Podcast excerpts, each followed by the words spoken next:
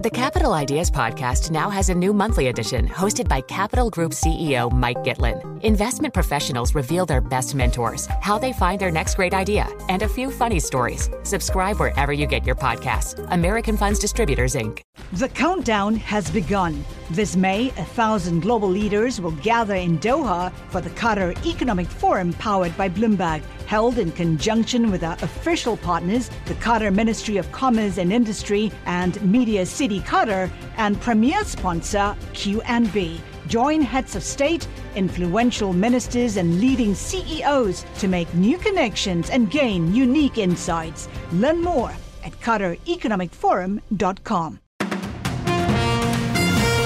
Good morning. It's Wednesday, the sixteenth of August in London. This is the Bloomberg Daybreak Europe podcast. I'm Stephen Carroll. And I'm Tom McKenzie. Coming up today, U K inflation comes in above expectations for the fifth time in six months. Dozens of payments are missed by one of China's shadow banking giants as cracks in the economy deepen. And we bring you a special report into Muslims who say their lives have been ruined by the U K's debanking policy.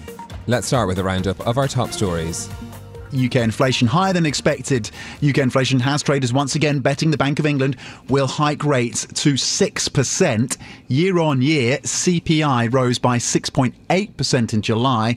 That's a sizable drop on the month before, but up on expectations for the fifth time in six months. Core inflation also came in hotter than forecast, holding steady at six point nine percent. Treasury Secretary John Glenn says the government is to thank for slowing price rises. This is lowest since February last year. That doesn't happen by magic. It happens by deliberate action by government ministers holding on to government budgets, working very closely to take out inefficiencies and waste and ensure that we keep that pressure down on inflation. The Treasury Secretary added the government are on course to hit their target of halving inflation by the end of the year. However, markets are currently pricing in another seventy-five basis points of hikes from the Bank of England. The latest Federal Reserve minutes are expected to show an increasingly dovish outlook from policymakers. According to Bloomberg Economics, a record of July's F O M C meeting will show the majority of officials were encouraged by progress on disinflation, but not yet convinced the rate hike cycle is over. That chimes with the view of Minneapolis Fed President Neil Kashkari, who says the battle against inflation is not yet over. Right now, inflation is coming down. We've made some progress, some good progress. I feel good about that. It's still too high. The good news is the labor market has remained very strong, but it's a little bit of a double-edged sword because the question in my mind is, have we done enough to actually get inflation all the way back down to our two percent mark, or do we have to do more? Neil Kashkari votes on monetary policy this year. He and other key central bankers will gather in Jackson Hole, Wyoming later this month for the annual Economic Policy Symposium to debate the global path ahead for interest rates. Now, Chinese shadow bank Zhongrong has now missed payments on dozens of products and says it has no immediate plan to cover them. That's as it faces a short-term liquidity crunch. The firm is a major player in China's two point nine trillion dollars trust industry, which pools savings to invest in real estate and wider markets. Bloomberg's John Liu warns investors should not see this as an isolated case. This is an issue that we've seen in the trust industry. There have been tens of billions of dollars of uh, products that have defaulted already. It's likely that there will be more because there was so much lending by trusts in China to property, and with the real estate situation as it is, there is a great chance that there will be more of this in the future. Bloomberg's John Liu underscoring the troubles in China's property sectors. House prices fell for a second straight month in July. This as the Chinese central bank moved to boost sentiment with a stronger than expected yuan reference rate and the largest short-term cash injection since February. Intel says it's walking away from its attempt to acquire Tower Semiconductor after failing to win regulatory approval in time. The chip firm say they've mutually agreed to terminate the five point four billion dollars takeover, with Intel paying Tower a termination fee of three hundred fifty-three million dollars. The news is a major blow for Intel's C E O Pat Gelsinger, whose growth strategy is centred on expanding the firm's outsourced chip manufacturing business. The debate over debanking in the U K has put fresh focus on those who have difficulty accessing financial services. Figures from the Financial Conduct Authority, the F C A, show one in ten British Muslims don't have a bank account. Bloomberg has spoken to a number of customers who struggled with the system. Former postman Akil Ahmed says the issue has only gotten any attention because of the controversy over Nigel Farage's account being closed. All men are created equal, some more equal than others. It's because it's Nigel Farage that this has all come to light. Otherwise, they were fine with it happening to so many other people. And then like now, the fact that, that heads of banks are having to resign and stuff. Nigel Farage weighed against every other person it's happened to, and Nigel Farage weighed heavier than all of us put together. How does that make any sense? Where's, where is the justice for us? Ahmed's Halifax card was cancelled after three decades with the lender. A spokesperson for Halifax's owner, Lloyd, says they meet all regulatory and legal requirements and do not close an account based on a customer's political or personal beliefs.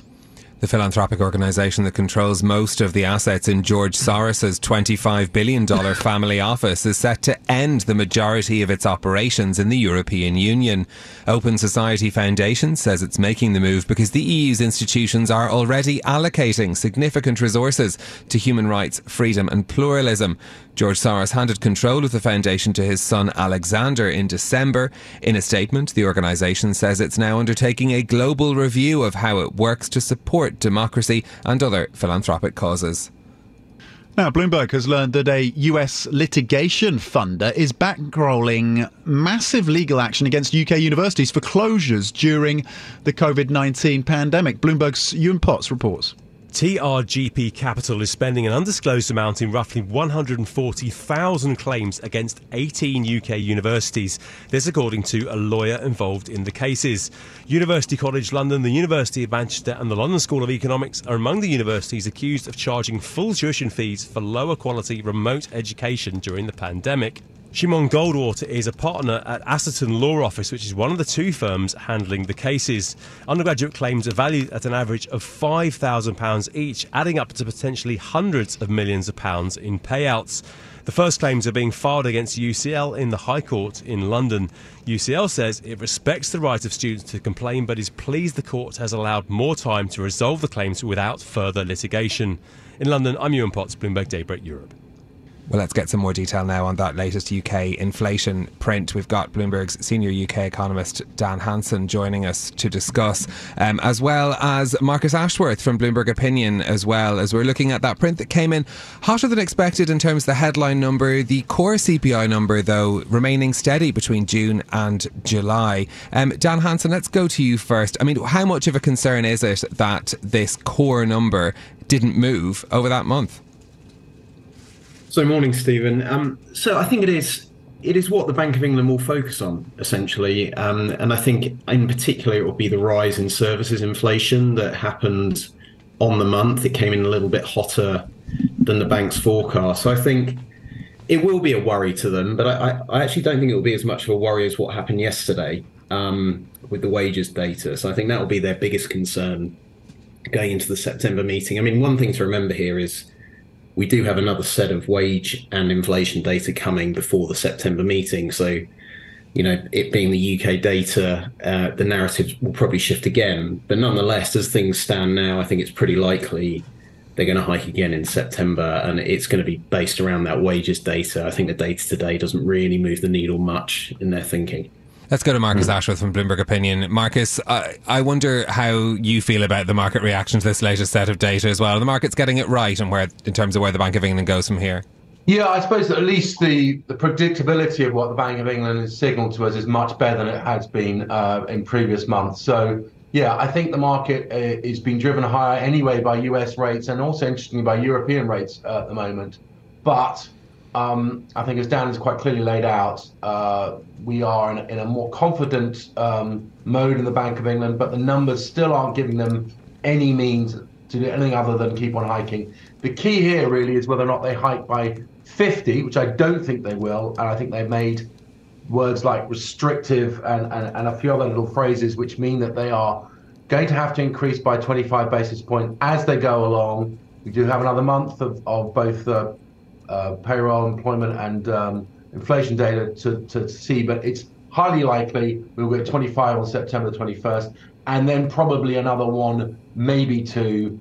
I think I agree again with Dan. I don't think they will go to six, but for the moment they're buying as much time as possible. But the inflation data is fine, but the labour and particularly wage data is just too strong for them to stop hiking. Marcus, there's the, there's the what you expect and what you think they should they should do, of course. Ah, there's, exactly. There, there, so what what do you think they sh- should do? I mean, there is no evidence yet of a, of a wage uh, price spiral in the U K, according to most economists we speak to, including our own team. So why not just sit pat and hold on and see how this filters through the economy, particularly as people remortgage? Uh, I definitely would, th- would think that would be the, the wiser long-term action, but for whatever reason, they paint themselves in a corner here, whereby they made very clear, and they've shifted the goalposts at, at the uh, August meeting, making it very evident that they're really not looking at headline inflation so much as service sector inflation, which is back up to a peak we saw in May at seven point four, and most importantly of all, they made clear private sector uh, wage growth should be down around six, six point two, something like that, by the end of the year. You know, that's that shot up. Um, and it got even further away. So I, I don't think how they set their sort of whole credibility stall out. Um, they are going to do anything other than keep on hiking steadily and slowly. And if they see very good reason why they can pause, um, and I think they'll be led by both the Fed and perhaps the European Central Bank here. Um, if it, quite clear the Fed and E C B are, are on pause, maybe the Bank of England will be brave, but they'll be the last to be brave here. They realise they've got a worse problem with uh, stickier core and service inflation and particularly uh, wage growth than, than other economies, and they're, they're forced to act under their own very clearly now laid out uh, guidelines. Dan Hanson from Bloomberg Economics. I mean, part of the move in the headline rate this time around was to do with base effects and energy. Are there more of these base effects to come that will kind of give us an idea as to where the, the path looks from here? And, and, and what does that tell us in terms of the path for core inflation uh, when we look from here on out? Yeah, so I think the next the next real staging post for U K inflation is October. So we're going to get we'll get a there'll be a the rise in prices in October last year will fall out of the annual comparison, and at the end of this month, hopefully Ofgem will give us, or by the end of this month, I should say, hopefully Ofgem will give us some good news that energy bills will fall quite slightly, not not a huge amount, but slightly um, again, and that will move into the the C P I numbers in October. So at that point, we think. Inflation headline C P I inflation will fall down to around five percent, um, and that will be obviously good news for the Prime Minister, um, because we think he'll he'll just about achieve his goal of halving inflation. Um, the key point here, though, is around around core inflation, and actually it, it's quite hard to see core inflation slowing much below levels we're already at. So we think by the end of the year, we're going to be a touch above six percent. We're not going to fall below six percent until early twenty twenty-four. And I think the context here, again, it goes back to the data yesterday, which is really the big one of the, the two releases we've had this week. It's that it's very hard for core inflation to slow much if wage inflation is still going up. It's just, it just, it, it, it's very difficult for that to happen. So I think what we're going to see is this, this really sticky Uh, picture, and Marcus has set that out really clearly. Um, and the question, and that I think for the Bank of England, it's not really just about its terminal rate, which we can argue the toss about. I think it's actually about how long they stay at that terminal rate, and mm. the fact that for twenty twenty-four, the, the prospect of cuts are becoming sort of less and less likely, if you like, because this yeah. this picture around the labour market, it's just still very, very tight. And they need to just weigh on it more with the, with its with the policy stance. So, I think that that's our that's our baseline outlook for now. Um, and obviously, okay. we, we'll continue to adjust as we go. Thanks, Dan. Really bad news for anyone looking to remortgage out there. Um, let's, Marcus, let's bring you back in briefly uh, and step back from the U K data uh, and the granularity to, to look more broadly at what's happening in terms of the disinflation or the change in terms of different disinflation globally. We see we see Canada, the surprise pick up there um, o- overnight. We've got energy prices, you've got you know, Brent and W T I, you've got gas price volatility. Uh, do you think, Marcus, markets may be overly complacent about the potential re-emergence of inflation more broadly? Well, certainly they are more complacent than the uh, central bank uh, general groupthink is. And we'll find out a lot more about how central banks are, are approaching this, moving the goalposts. I mean, as Dan's laid out, I think the Bank of England has followed the E C B, which has followed the Fed, and we'll find out at uh, Jackson Hole later this month quite what how the Fed intends to continue this whole plateau uh, model, which is get rates up to five, five and a half, doesn't really matter, six, probably not, but somewhere in the fives, and then keep it there for as long as possible to try and stop this horrid, sickening second lurch up, which everyone knows is going to come at some point. When you get inflation down, you can get the, the, the headline stuff down quite quickly because it's energy and food, it's fast-moving stuff, and then you hit the, the, the sort of second-round effects, uh, stickier stuff comes through, and we've seen that in the Labour data as well. And that's what they're most worried about, the, the central bankers, and therefore they want to keep rates now very high for as long as possible and, and price out any expectations of rate cuts. And I think that's what the dynamic is now. I'm very impressed how the Fed's managed to convince the U S bond market that it's that's the case. Uh, and clearly we're seeing the E C B move there. And now, and then the August monetary report, we saw the Bank of England moving. The Bank of England will be the last to pause and the last to cut. But, you know, everyone's following the Fed, and we will still set their stall out at the end of the month on the, on the big way that they'll convince uh, markets that they are going to stick at this. Because the second anything, any good news or disinflation comes through, as you well know, markets instantly look to price uh, uh, the end of the rate hike cycle. Marcus, just to go back to something you said a minute ago about the Bank of England, be, you wanted to see the Bank of England being brave about this. What does a brave Bank of England look like now?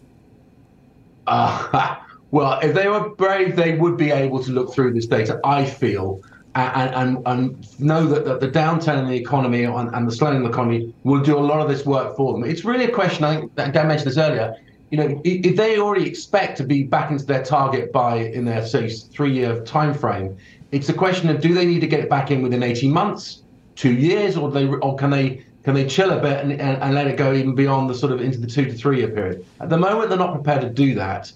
But if they see further evidence in the real economy of, of things really slowing down, loosening the labour market, uh, and some signs that uh, uh, a lot of this stuff that's coming through the monetary policy time lag, which we know is at least a year, probably close to two years, that they're, you know, fourteen consecutive rate hikes uh, of over five hundred basis points are starting to feed through and will continue to feed through. Maybe they can they can take a bit more of, of, a, of, a, of a pause on life.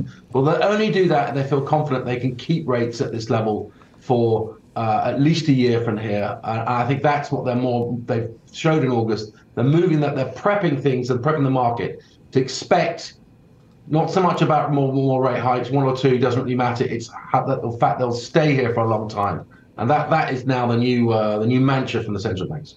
Okay, Marcus Ashworth, Bloomberg Opinion columnist, thanks so much for joining us, and to Dan Hanson, our senior U K economist from Bloomberg Economics as well. Join Capital Group C E O Mike Gitlin for a new monthly edition of the Capital Ideas Podcast. It's your look inside one of the world's largest asset managers. Subscribe wherever you get your podcasts. Invest thirty minutes today. American Funds Distributors, Incorporated. Success is more than the final destination. It's a path you take one step at a time. It's discipline. It's teamwork. And it's the drive and passion inside of us that comes before all recognition. It's what Stiefel's been doing for over one hundred thirty years. Quietly, yet strategically, Stiefel's become one of the fastest-growing wealth management and investment banking firms in the country. Our financial advisors go beyond traditional wealth management to provide clients with direct access to one of the industry's largest equity research franchises and a leading middle-market investment bank, because success is the drive it takes to keep climbing, the passion to keep investing, the best of each of us made better by the best in all of us. And that is where success meets success. Start your journey at Stiefel dot com. That's S T I F E L dot com. Stiefel Nicholas and Company Incorporated, member S I P C and N Y S E. Well, after Nigel Farage said that his Coutts bank account was closed because of his political beliefs, the issue of debanking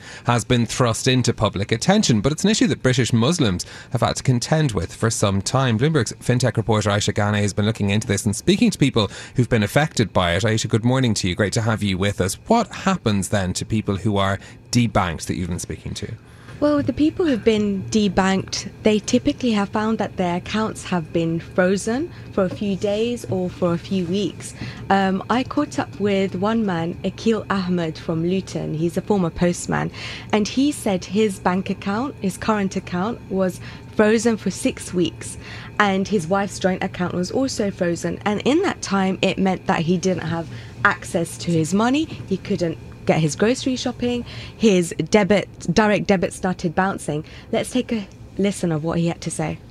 All men are created equal, some more equal than others. It's because it's Nigel Farage that this has all come to light. Otherwise, they were fine with it happening to so many other people. And then like now, the fact that, that heads of banks are having to resign and stuff. Nigel Farage weighed against every other person it's happened to, and Nigel Farage weighed heavier than all of us put together. How does that make any sense? Where's, where's the justice for us? That's Akil Ahmed speaking to you, Aisha. How wide-scale is this issue? Right, so we know that a thousand people a day last year had their bank account shut down, and that's been increasing year on year. But we don't know exactly who is being hit by this. Uh, we know within like the Muslim community, for example, one in ten don't have any kind of current account. So it is evidently impacting some people more than others. Why, Aisha, why is it's remarkable, that statistic, one in ten? Is, is, are there cultural reasons for that, or is this the industry and failures at the industry level? Why is it hitting the Muslim community so acutely? It's hard to know because there isn't enough data, but we know that it is based on socioeconomic reasons. If we look at the sort of the demographics, we're talking about people typically from immigrant backgrounds. It depends on what part of the country you're from. You're more likely to be unemployed, for example, or for example, you know, have difficulty getting a job as well. So there's, it's like compounded by multiple things, and it is just, there's just such a lack of reporting. Lack of income shouldn't mm. be Uh, an impediment to opening a current account. I mean, I opened a current account when I was sixteen. I had no real income. Is have, have things changed at the industry level? Why why is a lack of income or low income preventing preventing people from opening just very basic current accounts? Indeed. Well, if you look at the uh, the Financial Conduct Authority uh, released data from their survey last year, and in that chart you can see that um, one in fifty Brits don't have bank accounts, and that increases with people who are, for example, unemployed, or people who have learning disabilities, mm. or or just multiple things like that, and it just increases. And I think there needs to be a lot more attention to these people who are underserved. And to give credit, there are some more digital banks that are addressing these issues. However, we can still see that those statistics are still staggering. You talk in the story about the screening that banks are relying on when it comes to approving opening accounts uh, for customers. These are based on third-party watch lists. How does that play a part in whether someone is flagged as a risk or not? Right, so typically if you or I opened a bank account today, we'd have to fill in our details, and it would go through like the standard know your customer checks. Now banks uh, have an obligation to check uh, against anti for anti-money laundering mm-hmm. and also for uh, counter-terror financing, and so there might be additional checks. And yes, these are based on third-party databases, which which will include government sanction lists and other watch lists. And so let's take a customer, his name is Mohammed. What will happen is that you will screen against his name and check for matches uh, if, if it turns up in any sanctions list. And you can set the fuzziness. So you can, you can decide how you want the matches. And for example, you can include every single spelling of Mohammed if you like, and that's up to the banks to decide just how much sort of the risk appetite that they take and and the resources that they'll put into checking these customers. um Aisha, is this, I mean, okay, how the banks responded, is racism at play here? Is that is that is that what it comes down to, as well as a lack of income? Is this about racism and how the banks responded?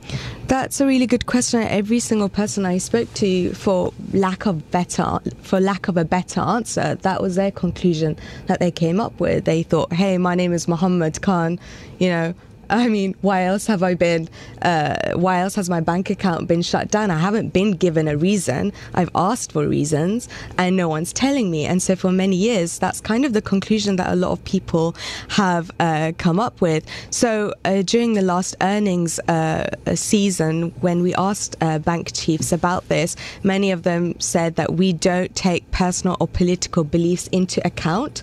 And that is what is This, that that is the statement that is given. Um, but I think a lot of people, you know, having spoken to a lot of people, uh, people who have been impacted, this is lawyers, we're talking about this former postman, we're talking about people who are within the financial services industry, they believe that more needs to be done to look at sort of the underlying bias that's built into the systems and to take a better look at, even if it's not intended, who is being impacted at the end of mm. this.